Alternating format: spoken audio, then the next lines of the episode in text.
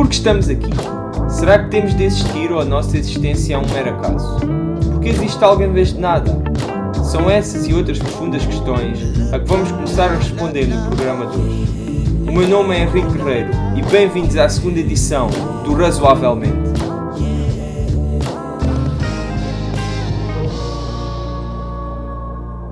O tema de hoje é porque existe algo em vez de nada. É o tipo de questão filosófica que já passou pela cabeça de todos nós. Se calhar é um dos tipos de questão filosófica mais comuns que existe. Porque é que estou aqui? Porque é que o universo existe? Como é que isto tudo veio aqui parar? Eu gosto especialmente desta questão, também por ser comum e natural, por ser uma coisa que nós perguntamos naturalmente. Algo que nos despoleta curiosidade. É uma questão legítima, é fascinante, e também pode levar-nos às vezes a conclusões que nós não estamos à espera. Mas hoje eu queria vos convidar a embarcar aqui numa viagem de análise a esta questão. E este e o próximo podcast vão ser dedicados a esta questão. Hoje vai ser, vamos analisar a questão e vamos perceber exatamente o que é que ela pergunta e que tipo de resposta é que podemos encontrar. E no próximo podcast vamos analisar a resposta e que consequências é que ela tem, e também mais do seu impacto em relação ao cristianismo, em relação à pergunta se Deus existe ou não, porque como vocês devem calcular, se eu estou a trazer esta questão a este podcast é porque esta questão está relacionada com a existência de Deus e com a resposta a essa questão também. Para motivar a questão, vou ler uma citação do filósofo Martin Heidegger. Ele disse que esta era a primeira das questões, e eu acho essa expressão curiosa e correta em vários aspectos. É a primeira das questões na sua importância. É a primeira das questões na sua naturalidade. Como disse no início, é uma questão comum, natural, legítima, que nós nos perguntamos como seres humanos. E também é a primeira porque é uma questão de princípios, porque pergunta como é que tudo o que existe veio a existir. A citação do Heidegger é a seguinte: porque há algo em vez de nada? Essa é a questão. Presumivelmente não é uma questão arbitrária. Porque há algo em vez de nada? Esta é claramente a primeira das questões. Claro que não é a primeira no sentido cronológico.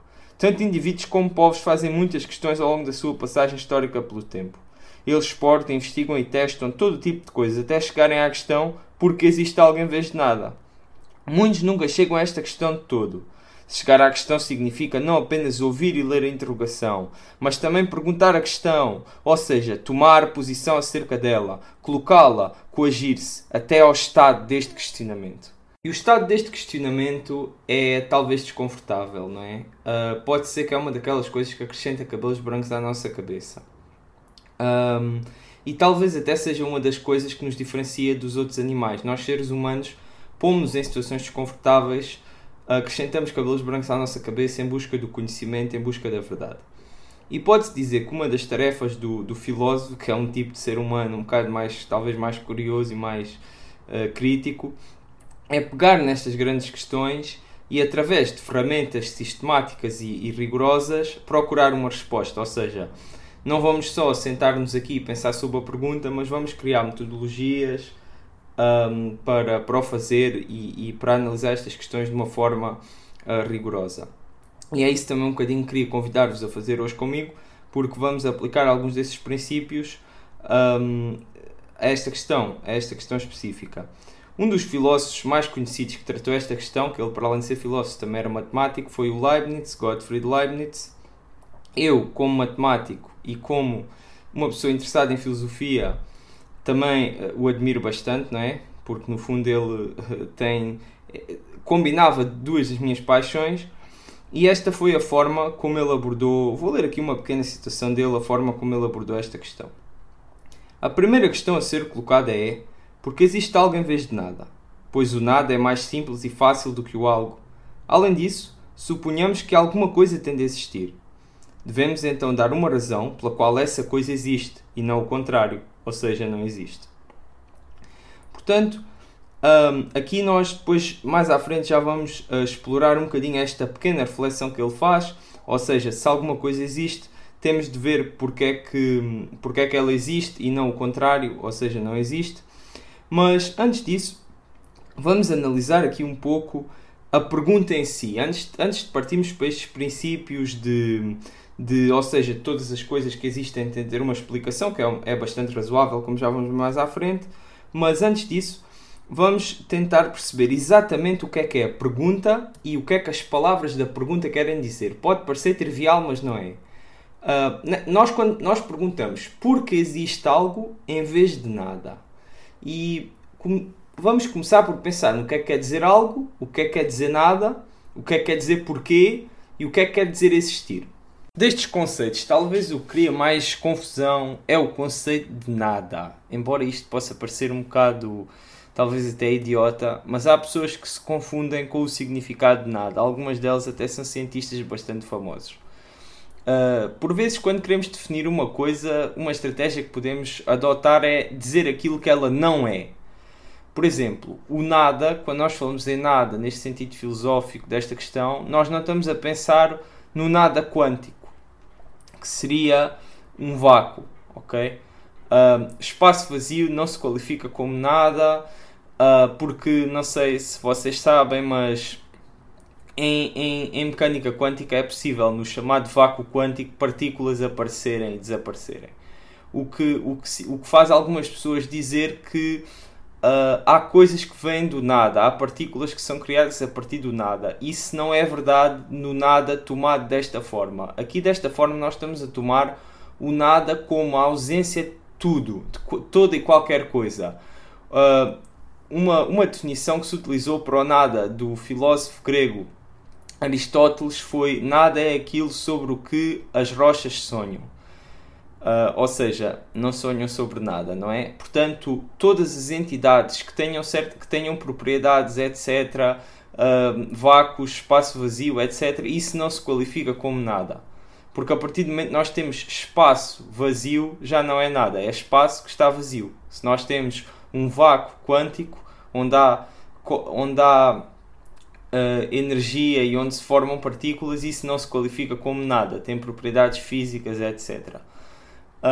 O que é o algo? O algo é o oposto do nada. Ou seja, todas as entidades que vocês conseguem imaginar se existirem vão ser algo, não é? O nada é simplesmente a ausência do algo. Portanto, o nada e o algo são contrários um do outro.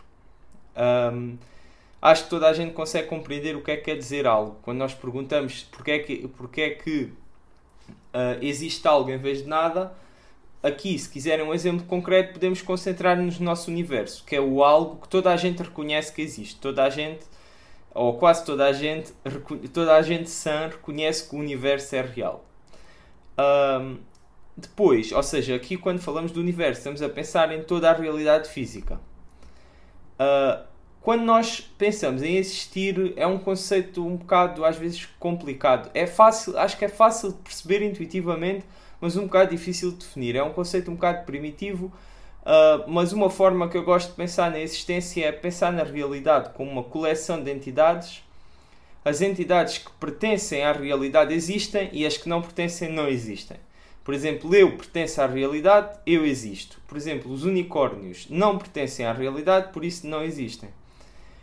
E finalmente, quando nós utilizamos a palavra porquê, o que estamos à espera é de um conjunto de verdades que explique aquilo a que nós estamos a perguntar porquê. Porquê é que o universo existe em vez de nada? E nós estamos à espera que exista um conjunto de verdades que ou motivem a criação do universo, podia ser um porquê de motivação, ou podia ser um porquê de mecanismo. Alguém podia responder porque a entidade XYZ tem um mecanismo A que gera o universo. Isso podia ser uma resposta do porquê que o universo existe. Uma pergunta, um porquê de motivação, que não é bem o que nós estamos a perguntar aqui, é quando nós fazemos uma questão como porquê é que tu lavas os dentes? Porque quero manter a minha saúde oral, por exemplo. Isso seria um porquê de motivação. Aqui estamos a pensar num porquê de mecanismo. Finalmente, temos de pensar na possibilidade da pergunta não ter resposta. Porque quando nós dizemos porquê, se nós estamos à procura de um conjunto de verdades que explica a existência do universo, de algo, pode não haver uma explicação. Pode simplesmente ser um facto bruto sobre o mundo E é essa a posição da maioria dos ateus que são filosoficamente sofisticados. Eles dizem que a existência do universo é simplesmente um facto bruto sobre o mundo e não há explicação nenhuma para a sua existência. O meu objetivo agora vai ser convencer-vos que o universo tem uma explicação. E para isso vou argumentar a partir do princípio de Leibniz, princípio da razão suficiente ou princípio da contingência, conforme lhe queiram chamar. Esta é uma versão adaptada do princípio original do Leibniz, mas a ideia original é dele. Portanto, o princípio diz: todo o ser que existe possui uma explicação para a sua existência, ou da sua própria natureza, ou de uma entidade externa. O Leibniz, na citação que eu dei lá há pouco, já tinha mostrado este princípio. Quando ele diz: suponhamos que alguma coisa tem de existir, devemos então dar uma razão pela qual ela existe e não o contrário, ou seja, não existe.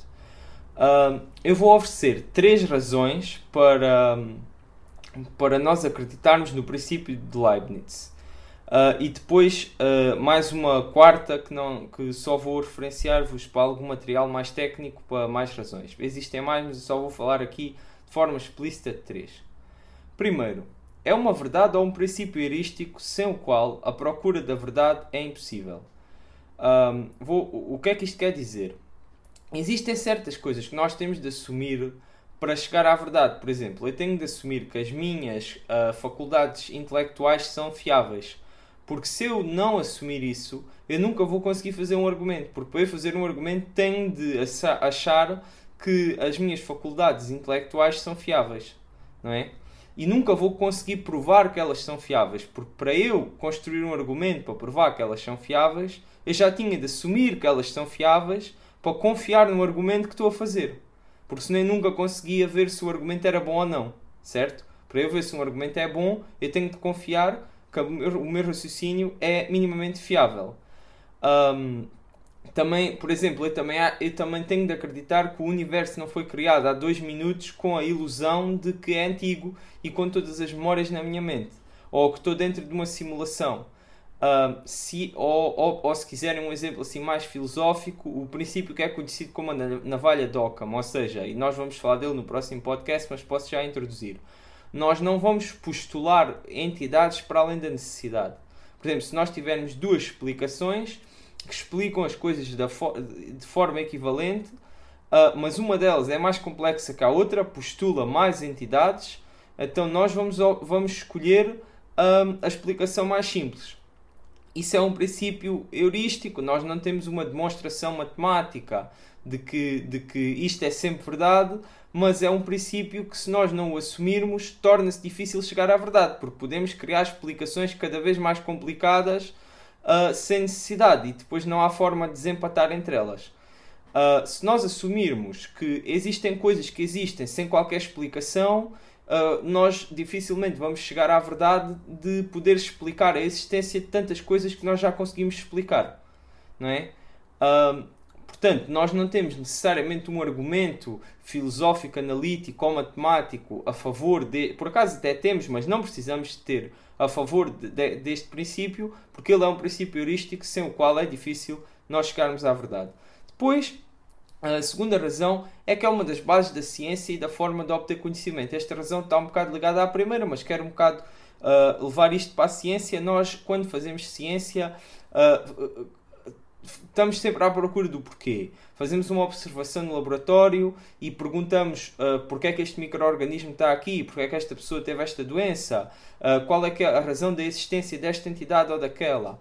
E se nós assumirmos que há coisas que podem existir sem qualquer explicação, torna-se difícil fazer ciência, porque aí uma resposta legítima seria que esta pessoa tem esta doença porque a doença apareceu sem qualquer explicação, ou este micro-organismo está aqui porque ele simplesmente existe sem qualquer explicação. E se nós admitirmos esse tipo de resposta para as questões das origens do universo, para as questões que podem estar relacionadas com Deus, porque não também admiti-los para a ciência, o que, como vocês podem calcular, iria destruir a ciência completamente. Ou seja, abdicar deste princípio é um bocado abdicar da ciência, na minha opinião. Depois, finalmente, uma terceira razão é que não existem exemplos observados da violação deste princípio. Nós nunca na história da humanidade observamos uma entidade que existe sem qualquer explicação. E antes que alguém diga que as partículas quânticas, lá estou eu outra vez a falar disso, aparecem sem explicação, isso não é verdade. Elas aparecem a partir de um sistema físico com propriedades conhecidas, com probabilidades estimadas. Não estamos a falar de uma entidade que aparece sem toda e qualquer explicação. Existe uma explicação, pode não ser completamente determinista, mas existe uma explicação.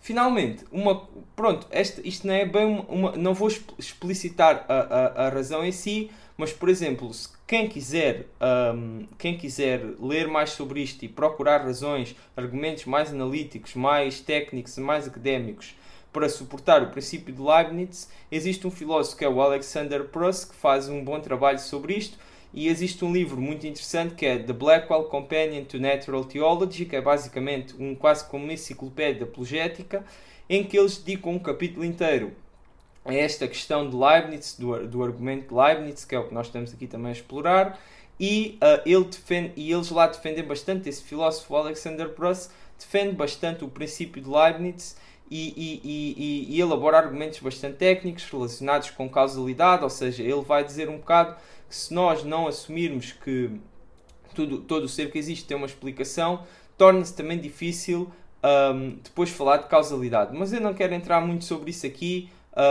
quem quiser pode ver nesse livro, porque iria tomar demasiado tempo e ia ser demasiado técnico, e não é esse o objetivo deste podcast. Portanto, nós aqui conseguimos perceber que o universo não existe necessariamente. Ele podia não ter existido. Outra forma de vocês pensarem nisto é que se o universo não existisse, isso não levava a nenhuma contradição, a nenhum absurdo. Nós podíamos ter um mundo em que simplesmente nada existia. E parece plausível achar que é possível que nada existisse, ou seja, que não houvesse algo a existir. Portanto, e em boa verdade, muito poucos filósofos ou nenhum filósofo vai dizer que o universo existe necessariamente. A maioria, a esmagadora maioria dos filósofos que rejeitam o raciocínio que eu estou a fazer e vou fazer, normalmente vai dizer, como eu já disse antes, que a existência do universo é um facto bruto sobre o mundo e que simplesmente não tem explicação. Por muito que isso vos surpreenda, essa é normalmente, eu acho que é a única hipótese de quem quer evitar as consequências de achar que o universo tem uma explicação, que vamos abordar no próximo podcast, e eu acho que não é uma forma muito plausível de o fazer também, porque de acordo com o princípio de Leibniz, nós sabemos que o universo tem de ter uma explicação, e como já expliquei, o princípio de Leibniz é muito difícil de rejeitar por aquelas razões todas que dei. Assim, se o universo não existe necessariamente, ele é chamado contingente. E, portanto, a sua existência não pode ser explicada por si próprio. Porque se fosse explicado por si próprio, se a sua própria definição implicasse que ele existia, ele ia existir necessariamente em todos os mundos possíveis, em todas as formas, como o mundo podia ter sido. Mas isso não acontece e, portanto, existe uma explicação externa para o universo. E no próximo podcast, o que nós vamos fazer é abordar quais é que são as propriedades que essa explicação tem de ter e quais é que são as fantásticas implicações de perceber que o universo tem uma explicação externa. Espero que tenham gostado e que estejam curiosos para enfrentar essas questões no próximo podcast. Muito obrigado e até à próxima.